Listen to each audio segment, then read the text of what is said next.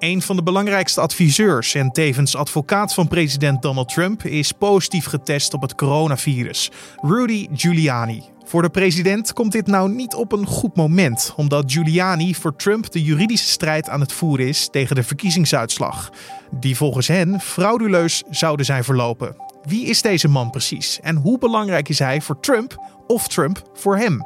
Dit wordt het nieuws. Hij weet dat Donald Trump de leider wil zijn die niet als een loser, een verliezer weggezet wil worden. Dus daarom pakt hij de strijd op van de verkiezingsfraude, ook al heeft hij daar geen enkel bewijs voor. En tegelijkertijd weet Trump dat Rudy iemand is die weer belangrijk gevonden wil worden, die geld wil verdienen en die gewoon continue aandacht wil meepakken. Amerika-deskundige Diederik Brink was dat. En de bijzondere reis van deze man bespreken we in deze podcast. Maar voordat we het daarover gaan hebben, eerst even kort het belangrijkste nieuws van nu. Mijn naam is Carne van der Brink en het is vandaag maandag 7 december. En je luistert naar de Dit wordt het nieuws middagpodcast. Bij het RIVM zijn in het afgelopen etmaal ruim 7000 positieve coronatests geregistreerd. In totaal zijn in de laatste zes dagen al meer positieve tests gemeld dan in de hele voorgaande week. Daarmee is er een einde gekomen aan een periode van vijf achtereenvolgende dalingen van het aantal nieuwe gevallen per week. De stijgende coronacijfers zijn voor het kabinet hoogstwaarschijnlijk een reden om geen soepelere maatregelen te hanteren voor de feestdagen. De Raad voor Cultuur heeft minister van Engelshoven van Onderwijs, Cultuur en Wetenschap geadviseerd om het structureel onderzoek naar de herkomst van natieroofkunst zo spoedig mogelijk te hervatten. Dat onderzoek ligt stil sinds 2007, ondanks internationale afspraken die Nederland in 1998 ondertekende. Volgens het ministerie is er vanaf 2000 veel onderzoek gedaan naar de herkomst van kunstvoorwerpen in 2007 was de gedachte daarover: we weten voldoende, al dus een woordvoerder van het ministerie. Het aantal plofkraken in Nederland is dit jaar fors afgenomen. Volgens een woordvoerder van de Nederlandse Vereniging van Banken staat de teller dit jaar tot nu toe op 25, waar het er nog vorig jaar in totaal 71 waren. Daarmee lijkt de aanpak van banken zijn vruchten af te werpen. Geldautomaten blijven nu s'nachts gesloten en die op riskante plekken zijn verwijderd. Er wordt nu gewerkt aan structurele oplossingen, zoals methoden om bankbiljetten onmiddellijk na een kraak onbruikbaar te maken. De evenementenbranche heeft vandaag een oproep gedaan aan het kabinet, omdat zij nog altijd kampen met te veel onduidelijkheid over de toekomst van hun sector. De branche roept op om testevenementen in januari hoe dan ook door te laten gaan. Ook al werd eerder door het kabinet gezegd dat dit pas gebeurt wanneer het risiconiveau is gedaald tot waakzaam. De oproep ging gepaard met een grootschalige actie waarbij het nummer van The Show Must Go On van Queen in een uitvoering van het Metropoolorkest om 12 uur breed werd gedeeld.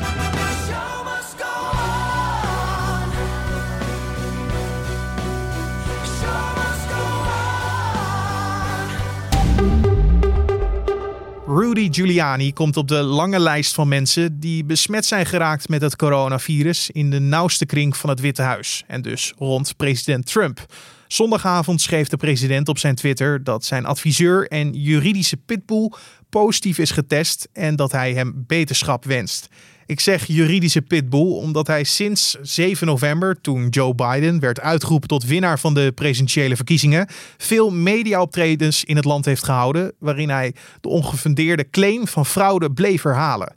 Ook heeft Giuliani al in meerdere rechtszaken de verkiezingsuitslag aangevochten. Hoe belangrijk is deze man voor de huidige president? Ik vraag het aan Amerika-deskundige Diederik Brink.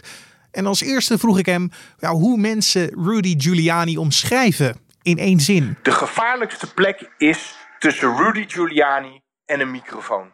Dat is wat een collega ooit over hem heeft gezegd uh, toen hij aanklager was in uh, New York. Die zei: Giuliani is zo enorm gretig om voor de camera te staan en om bevraagd te worden. Daar moet je niet tussen komen. Want sinds het begin van zijn carrière is hij al te vinden in of rond rechtszalen. Heeft hij altijd een honger naar rechtvaardigheid gehad? Nou, hij heeft een enorme drive gehad om uh, uh, zo'n profiel op te werken. En dat had er in het begin van zijn carrière mee te maken als een, echte crime fighter. Dus wilde hij laten zien dat hij als aanklager en als hoge ambtenaar op het ministerie van Justitie in staat was om de maffia, zware criminelen aan te pakken. En dat imago heeft hij flink in de media willen uitbuiten. Want ja, hij had natuurlijk bepaalde politieke ambities. En dat komt dan heel erg goed van pas. Zeker als je de ambitie hebt om de burgemeester van New York te worden. Hij deed al een eerdere poging, maar in 1993 werd hij verkozen. Een republikein in een stad wat bekend staat als een democratisch bolwerk. Uh, schuurde dat? Nou, dat was natuurlijk ontzettend uh, knappe prestatie. Het is eerder gebeurd, ook op, op staatsniveau. Hè. Het lukt vaker republikeinen met een wat gematigd sociaal profiel om in staten als New York of verder ook in New England uh, uh, gekozen te worden. Maar dan moet je wel aan een bepaald profiel voldoen. Hè? Bijvoorbeeld, hey, je moet, moet niet uitgesproken tegen homoseksualiteit zijn. Uh, ook het recht op abortus, dat ligt daar heel erg gevoelig. Dus Giuliani was op dat soort punten heel gematigd. En daarmee maakte hij zich op dat soort belangrijke sociale punten heel erg acceptabel voor een, een grote groep New Yorkers. Daarnaast, hè, New York is tijdenlang ook geplaagd door grote problemen in de criminaliteit, dan kan het handig zijn om iemand te kiezen die eventjes de bezem erdoor haalt en zorgt dat de straten weer veilig worden. En dat deed hij. En zo werd hij ook uh, geconfronteerd in 2001 natuurlijk met de, de 9-11 aanslagen op het World Trade Center hoe hij hiermee omging, werd door velen geroemd. Hè? Nou, het heeft eigenlijk het beeld over wie Rudy Giuliani was meer dan wat dan ook gedefinieerd. Daarvoor was hij een agressieve, uh, mediabeluste aanklager. En iemand die, als, die de politieke strijd met zijn opponenten ook niet uit de weg ging. En die er ook bovendien nog wel eens een, een turbulent liefdesleven uh, op nahield. Maar 11 september heeft eigenlijk hem het profiel gegeven als de rotsvaste leider in een stad in crisis.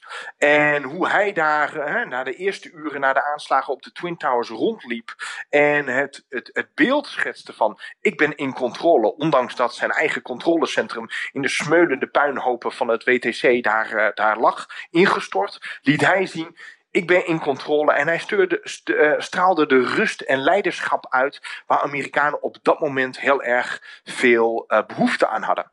En dat profiel, dat heeft hij vervolgens ook gebruikt om zijn verdere politieke carrière mee een impuls te geven. Zozeer zelfs dat op een gegeven moment in een politiek debat Joe Biden, toen nog een senator, over hem zei: uh, een zin met Rudy Giuliani is altijd a noun, a verb en 9-11 had het bijna iedere keer over 11 september. Dus hij maakte het zelf ook in zijn eigen politieke ambities een centraal onderdeel van wie hij, uh, wat hij eigenlijk over zichzelf te verkopen heeft. Namelijk, ik ben Rudy Giuliani, weet je wel, America's mayor during 9-11. Ja, maar hij melkte dat dus ook uit eigenlijk uh, volgens zijn uh, concurrenten. Hij heeft het enorm veel gebruikt. Nou, dan moet je natuurlijk ook wel zeggen dat in de, in de tijden na 11 september leefde het ook gewoon enorm in Amerika. Hè? De kwetsbaarheid van de Verenigde Staten om zulke zware aanslagen te verwerken te krijgen, was natuurlijk iets wat jarenlang doorgeresoneerd heeft door het hele land. Dus wat dat betreft is het ook best te begrijpen. En tegelijkertijd, het profiel dat hij daaraan uit heeft, heeft overgehouden, heeft hij ook willen gebruiken voor politiek gewin. Hij heeft zich gekandideerd om senator te worden. Uh, toen moest hij het opnemen tegen Hillary Clinton. Dat heeft hij verloren. Zij is toen senator voor de staat New York geworden. Uh, dat had ook te maken met het, omdat hij in zijn privéleven er weer een puinhoop van had gemaakt. Met een vrouw, bedrogen, et cetera, et cetera. Tegelijkertijd uh, heeft, hij, heeft hem dat er niet van weerhouden om later alsnog de republikeinse nominatie voor het presidentschap te zoeken. Ja, dan hebben we het over 2008. Waarom wilde hij dat? Giuliani was natuurlijk al tijden bezig om uh, een, een stapje omhoog te vinden vanuit het burgemeesterschap van New York. En in 2002 was het hem niet gelukt om senator te worden. Hij verloor van Hillary Clinton. En nu wilde hij proberen de republikeinse nominatie voor het presidentschap te pakken. En als kandidaat met een sociaal gematigde opvattingen, maar wel met een duidelijk profiel aan leiderschap en, en buitenlandbeleid. Dat appelleerde aan waar de Republikeinen heel erg enthousiast voor waren. Zou, was hij op papier de ideale kandidaat. Maar door tactische misrekeningen is het hem toch niet gelukt. En toen leek het erop dat dit het einde van zijn publieke carrière zou betekenen. Ja, maar dat was het niet, want nu is hij de adviseur van president Donald Trump en tevens ook zijn advocaat. Uh, hij is altijd wel een constante factor geweest in het kamp Trump. wat hebben zij aan elkaar? Het zijn mannen die elkaar natuurlijk al heel erg lang kennen. Uit dezelfde kringen uit New York. Uh, zelfde leeftijd, zelfde enorme behoefte aan het opbouwen van een profiel en continu in de belangstelling staan. Dus wat dat betreft lijken ze ook wel een beetje op elkaar. En Giuliani heeft niks meer te verliezen. Hij weet dat hij nooit meer in een gekozen ambt terecht zal komen. En hij weet ook dat hè, toen Donald Trump in 2016 een ministersploeg moest gaan samenstellen en Rudy Giuliani moest overslaan vanwege al zijn buitenlandse lobbydealtjes en, en advocatuurwerk, kon hij eigenlijk niet meer benoemd worden door de Senaat. Toen was het duidelijk voor Rudy Giuliani, een publiek ambt is over. Als je dan toch nog de behoefte hebt om dicht bij de macht te zitten. Om die aandacht, hè, die camera's te zijn, om nog steeds die camera onder je snuffer te krijgen. Ja, dan moet je op een andere manier heel erg dicht tegen de macht aankruipen. En dat heeft hij gedaan met Donald Trump. Waarom wil hij daar geen afstand dan van doen? Nou, wat zij heel goed aan elkaar weten is hoe ze in elkaar steken. Hij weet dat Donald Trump de leider wil zijn die niet als een loser, een verliezer weggezet wil worden. Dus daarom pakt hij de strijd op van de verkiezingsfraude, ook al heeft hij daar geen enkel bewijs voor. En tegelijkertijd weet Trump dat Rudy iemand is die weer belangrijk gevonden wil worden, die geld wil verdienen en die gewoon uh, aan, aan eigenlijk die, die, die, die continue aandacht wil meepakken.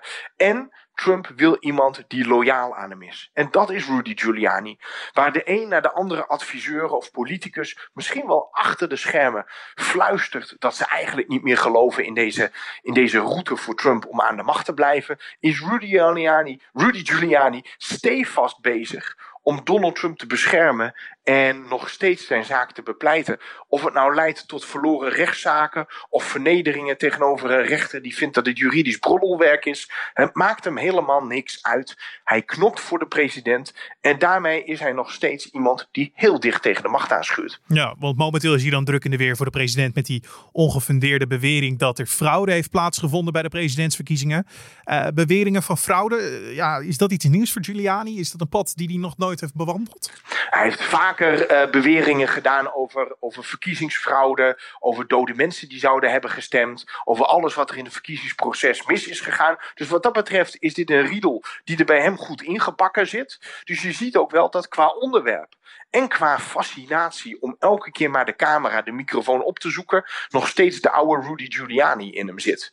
En of hij nou een, een wat gepolijstere versie is geweest tijdens crisistijd, of op het moment dat hij campagne moest voeren, de ware Rudy Giuliani is die strijder die onvermoeibaar voor de belangen van zijn cliënt of voor zichzelf op blijft komen uh, in de rechtszaak en daarbuiten. En dat zien we nu gewoon weer bij Rudy terug. Echter, in de afgelopen maanden lijkt zijn imago helemaal afgegleden. Mede dankzij een film van Borat en haarverf. Hoe zit dat precies? Ja, het lijkt erop alsof niet Rudy Giuliani nu bespaard blijft. Hij is inderdaad betrapt met, uh, met zijn hand in zijn broek toen hij met een jonge dame in een hotelkamer werd gefilmd. In het kader van de Borat-film.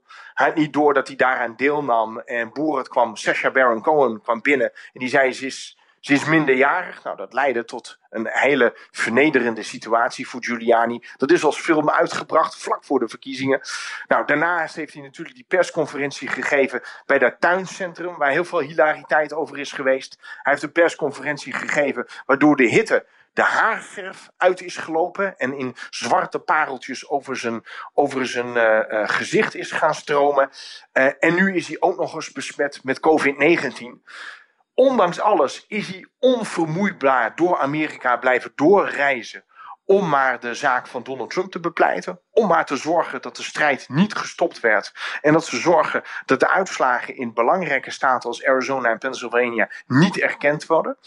Het is hem niet gelukt dat voor elkaar te krijgen. Maar hij laat in ieder geval zien dat hij hartstikke loyaal is aan Donald Trump. Ja, is hij dan nu een lachertje geworden voor heel veel mensen? Of was dat iets al wat langer aan hem kleefde? Nou, in feite kun je zeggen, Rudy Giuliani is altijd Rudy Giuliani geweest. Hè? Wat die collega ooit over hem zei, hè? de meest gevaarlijke plaats is tussen Giuliani en een microfoon in. Dat zie je nu weer enorm terugkomen. Tegelijkertijd gaat de laatste tijd wel erg veel mis. Hij wordt benoemd door Donald Trump als een belangrijke cybersecurity adviseur. En ondertussen heeft hij vaak van die zogeheten butt dials, waardoor hij in één keer zijn telefoon uh, uh, per ongeluk gaat bellen. En waardoor hij een journalist aan de lijn krijgt zonder dat hij het zelf doorheeft. Er gebeurt de hele tijd iets wat eigenlijk het imago van hem heeft afgekalfd. Dus van de 11 september held van New York is vrij weinig in het publieke beeld overgebleven. Maar het maakt er misschien helemaal niks uit, want hij zoekt ook geen politiek ambt waar, waar je dat imago voor nodig heeft. Wat wel de ultieme ironie is, of eigenlijk een hele pijnlijke ironie is, is dat hij heeft furoren gemaakt vanwege de bijna 3000 mensen die overleden zijn op 11 september en zijn heldhaftige leiderschap in, in die nationale tragedie. En nu, tijdens COVID-19, blijkt dat er bijna dagelijks net zoveel mensen overlijden aan deze vreselijke ziekte. En hij nu zelf geveld wordt. En het erop lijkt alsof Donald Trump daar de strijd al heeft opgegeven. Dankjewel, Amerika-deskundige Diederik Brink. En we hadden het over de advocaat en adviseur van Donald Trump, Rudy Giuliani. En dan het weer. Vanavond wordt het droog en vanuit het zuiden volgen brede opklaringen. Verspreid kan wel nevel of mist ontstaan. De temperatuur gaat ook flink onderuit. Regionaal komt het zelfs tot lichte vorst, zo min 1 tot min 3 graden. Met kans dus op gladheid. Morgen is het wisselend bewolkt met maximale temperaturen tussen de 3 tot 5 graden. En om af te sluiten nog even dit. Rotterdamse agenten hebben cadeaus in huis gehaald om het Sinterklaasfeest van een aantal kinderen in de buurt Oud-Charloes te redden. Dit deden zij omdat de pakketjes van deze kinderen gestolen waren. De cadeaus zaten in een zak voor de deur van de woning waar ze feest aan het vieren waren. Alleen toen heeft iemand hem voortijdig meegenomen. Terwijl de politie naar de dader zoekt, kunnen de kinderen alsnog genieten van een succesvol Sinterklaasfeest. En tot zover de middageditie van deze Dit wordt het nieuws podcast. Die je op de voorpagina van nu.nl natuurlijk kan beluisteren. Maar ook in je favoriete podcast app. Zoals een Spotify of Apple podcast. Heb je feedback, vragen of suggesties voor ons? Stuur die dan op naar ons mailadres podcast.nu.nl. Of laat een recensie achter bij Apple Podcast. Mijn naam is Carne van der Brink. Bedankt voor het luisteren en tot de volgende.